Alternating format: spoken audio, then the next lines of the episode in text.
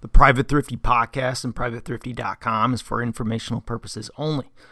I am not your financial advisor. Do not take it as legal, financial, or tax advice for your personal situation. Always seek out professional help before making a final decision. All right, in today's episode, we're going to talk about how to start budgeting and some good tools and resources available right here on the Private Thrifty podcast.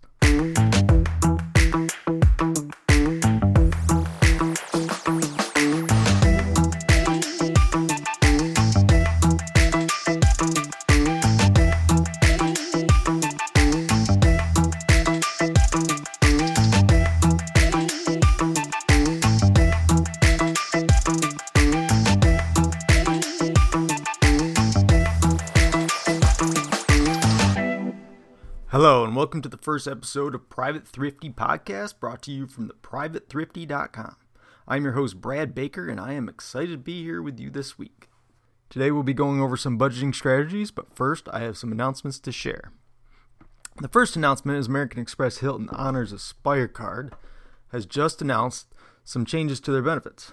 This card offers an annual $250 Hilton Resort statement credit for card members.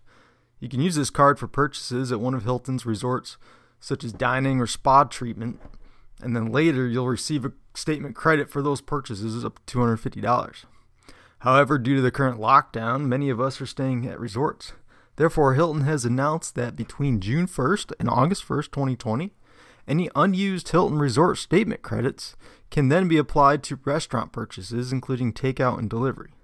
So you go down to your local restaurant. If you use your Hilton Aspire card for the purchase, then you'll later receive a credit equal to that amount on your statement. This was announced in an email sent out by Hilton Honors, so be sure to look for this email if you have the American Express Hilton Honors Aspire card. Once again, this starts June 1st and supposedly ends August 1st, 2020, according to the email. Uh, if you do not have this card, it is well worth it, especially if you are active duty military. It carries an annual fee of $450, but that fee can be waived for active duty military under the Military Lending Act for the entire time that you are active.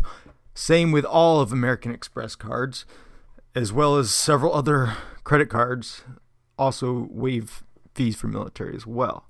So be sure to look into that if you do not have that card. It's well worth it. The second announcement is due to the increased identity theft and phishing scams recently. AnnualCreditReport.com has announced that they will offer free credit reports once a week instead of once a year, every week from now until April 2021. Normally, this is a service that you go to and you can check your credit report free once a year from all three of the major credit reporting agencies, such as Experian, Equifax, and TransUnion. Uh, but now they're offering that every single week. You go in there and get your credit report. Also, make sure you have a credit freeze in place at the three major credit reporting agencies Experian, Equifax, and TransUnion. These are typically free and easy to set up. Once you in place a freeze, then the freeze must be lifted using the secure PIN code that only you know in order for any new credit accounts to be opened. This is the best way to prevent credit fraud. Well, those are the announcements for today. So, we're going to talk about budgeting. I want to start off this podcast with the basics. Regardless of where you are in your financial situation, it's always good to revisit the basics to make sure that you are set up properly. If you already have a budget, that's great. If not, then hopefully I can help you get started. There are many different ways and tools to do this, but I want to start, by sharing with you my methods. So, when creating a budget, the first thing we need to do is to get the whole picture of our current situation. This can be done using a simple notepad, Excel sheet, or an app. I prefer start prefer to start with a notepad. So you're gonna have to write out several things and get get the overall picture. There are several things we need to know, such as our income, expenses, and debt. We will start by writing out all of our income sources and amounts. Make sure to indicate how often you are paid, such as weekly or monthly. For instance, being military, we get paid on the 1st and the 15th of every month. But you may have a spouse or a second job as well who gets paid maybe every week or every day or once a month. So write all that out. Capture it all down, write out the frequency of what you're getting paid. Then we want to capture our expenses. We're going to write out all of our, all of our recurring expenses, such as our rent, car payment, phone bills, utilities, things that reoccur every month, same time, same amount. These will be your fixed recurring expenses. So the the amount rarely changes. It's pretty you can basically project project when and how much is going to get charged. Then write out your variable recurring expenses. These will be things like your food and your gas, where it depends on how much you spend each week or how how often that month. If you don't drive a lot, you might not spend a whole lot on gas, but in the next month you might be traveling all over the place and spend a lot more on gas. They're variable. So you're going to try to estimate a reasonable budget for these. If you have no idea, then you may need to track these expenses over a month or two to get an idea of what you actually spend on them. Then you can decide if you want to try and reduce that amount. For right now, we we are just capturing the current situation. We're not trying to change anything on how we spend our money right now. We just want to get an idea of what we're spending and how much we're making and what the difference is. Get an overview picture of that. So don't stress yourself out by trying to find ways to reduce money while you're writing all this out. We want to keep it as accurate as possible. Now we need to capture our one time expenses or annual expenses that we expect to have over the next year. Right? So these will be things like your annual membership renewals to like Amazon Prime or your vehicle registration fees. You can also include things like Christmas budget and birthday budgets.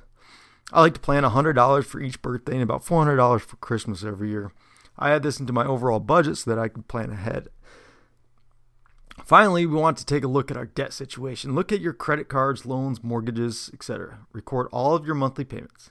These will be a part of your recurring expenses, but be sure to keep them somewhat separate since this will hopefully not be around forever. We want to know how much it costs to maintain our current lifestyle without our current debt situation, but we also have to have a picture of what our current expenses with our debts look like.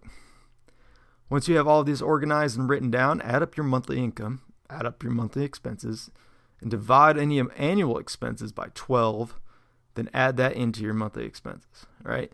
So if you have a $400 Christmas fund every year, you know you're going to have to come up with that money by the end of the year. Well, you can divide that much, that amount up over 12 months, and then that's how much each month you have to set aside to save for that $400 Christmas fund. Finally, subtract your expenses from your income to see what is left over. If you have any left over, then great. If you're negative, then we need to look at reducing those expenses ASAP. This means you're going deeper and deeper into debt every month, and that's not good. If you have money left over every month, then we need to decide on what we're going to do with it. I like to budget in a monthly buffer expense. This is a planned money that I use for random expenses each month since I know I'm going to do this anyway. It's too hard to try to be really strict with your budget. We all make on the spot unplanned purchases. That's okay. Just try to keep it to a minimum and add a buffer into your budget for these purchases. My buffer is at $200 a month, but you can choose any number that's realistic and works for you. If you do not have an emergency fund already, then we need to start building one now. I suggest place any extra money into a savings account until you reach a $1,000 emergency fund.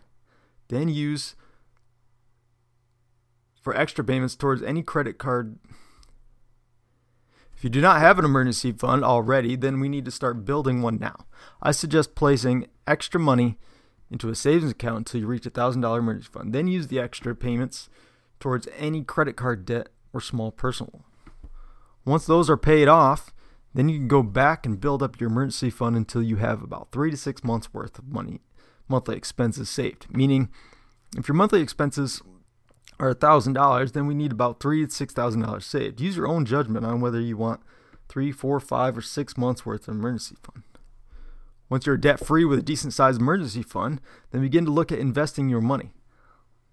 That will be a later episode. Side note for the military, anyone with the blended retirement system, I suggest you you if you can afford it to at least put aside 5% every month now so that you don't miss out on the employee matching you receive. There are many great tools for budgeting all over the place. Most of them are free to use. Don't go get overwhelmed with the choices. Pick one that sound, decent, and use it. I recommend following through with one tool all the way to the end before trying a new tool.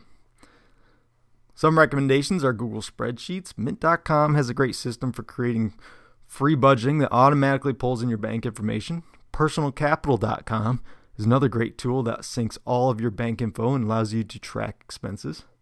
And You Need a Budget is a great way to assign your money to specific expenses. You try it out at ynab.com. That stands for You Need a Budget. Well, that's it for today. Uh, be sure to check out the show notes at privatefithrifty.com where we have many more articles, tips, and the latest deals that we have found available to you. That's it. Bye bye. The Private Thrifty podcast and privatethrifty.com is for informational purposes only. I am not your financial advisor. Do not take it as legal, financial, or tax advice for your personal situation. Always seek out professional help before making a final decision.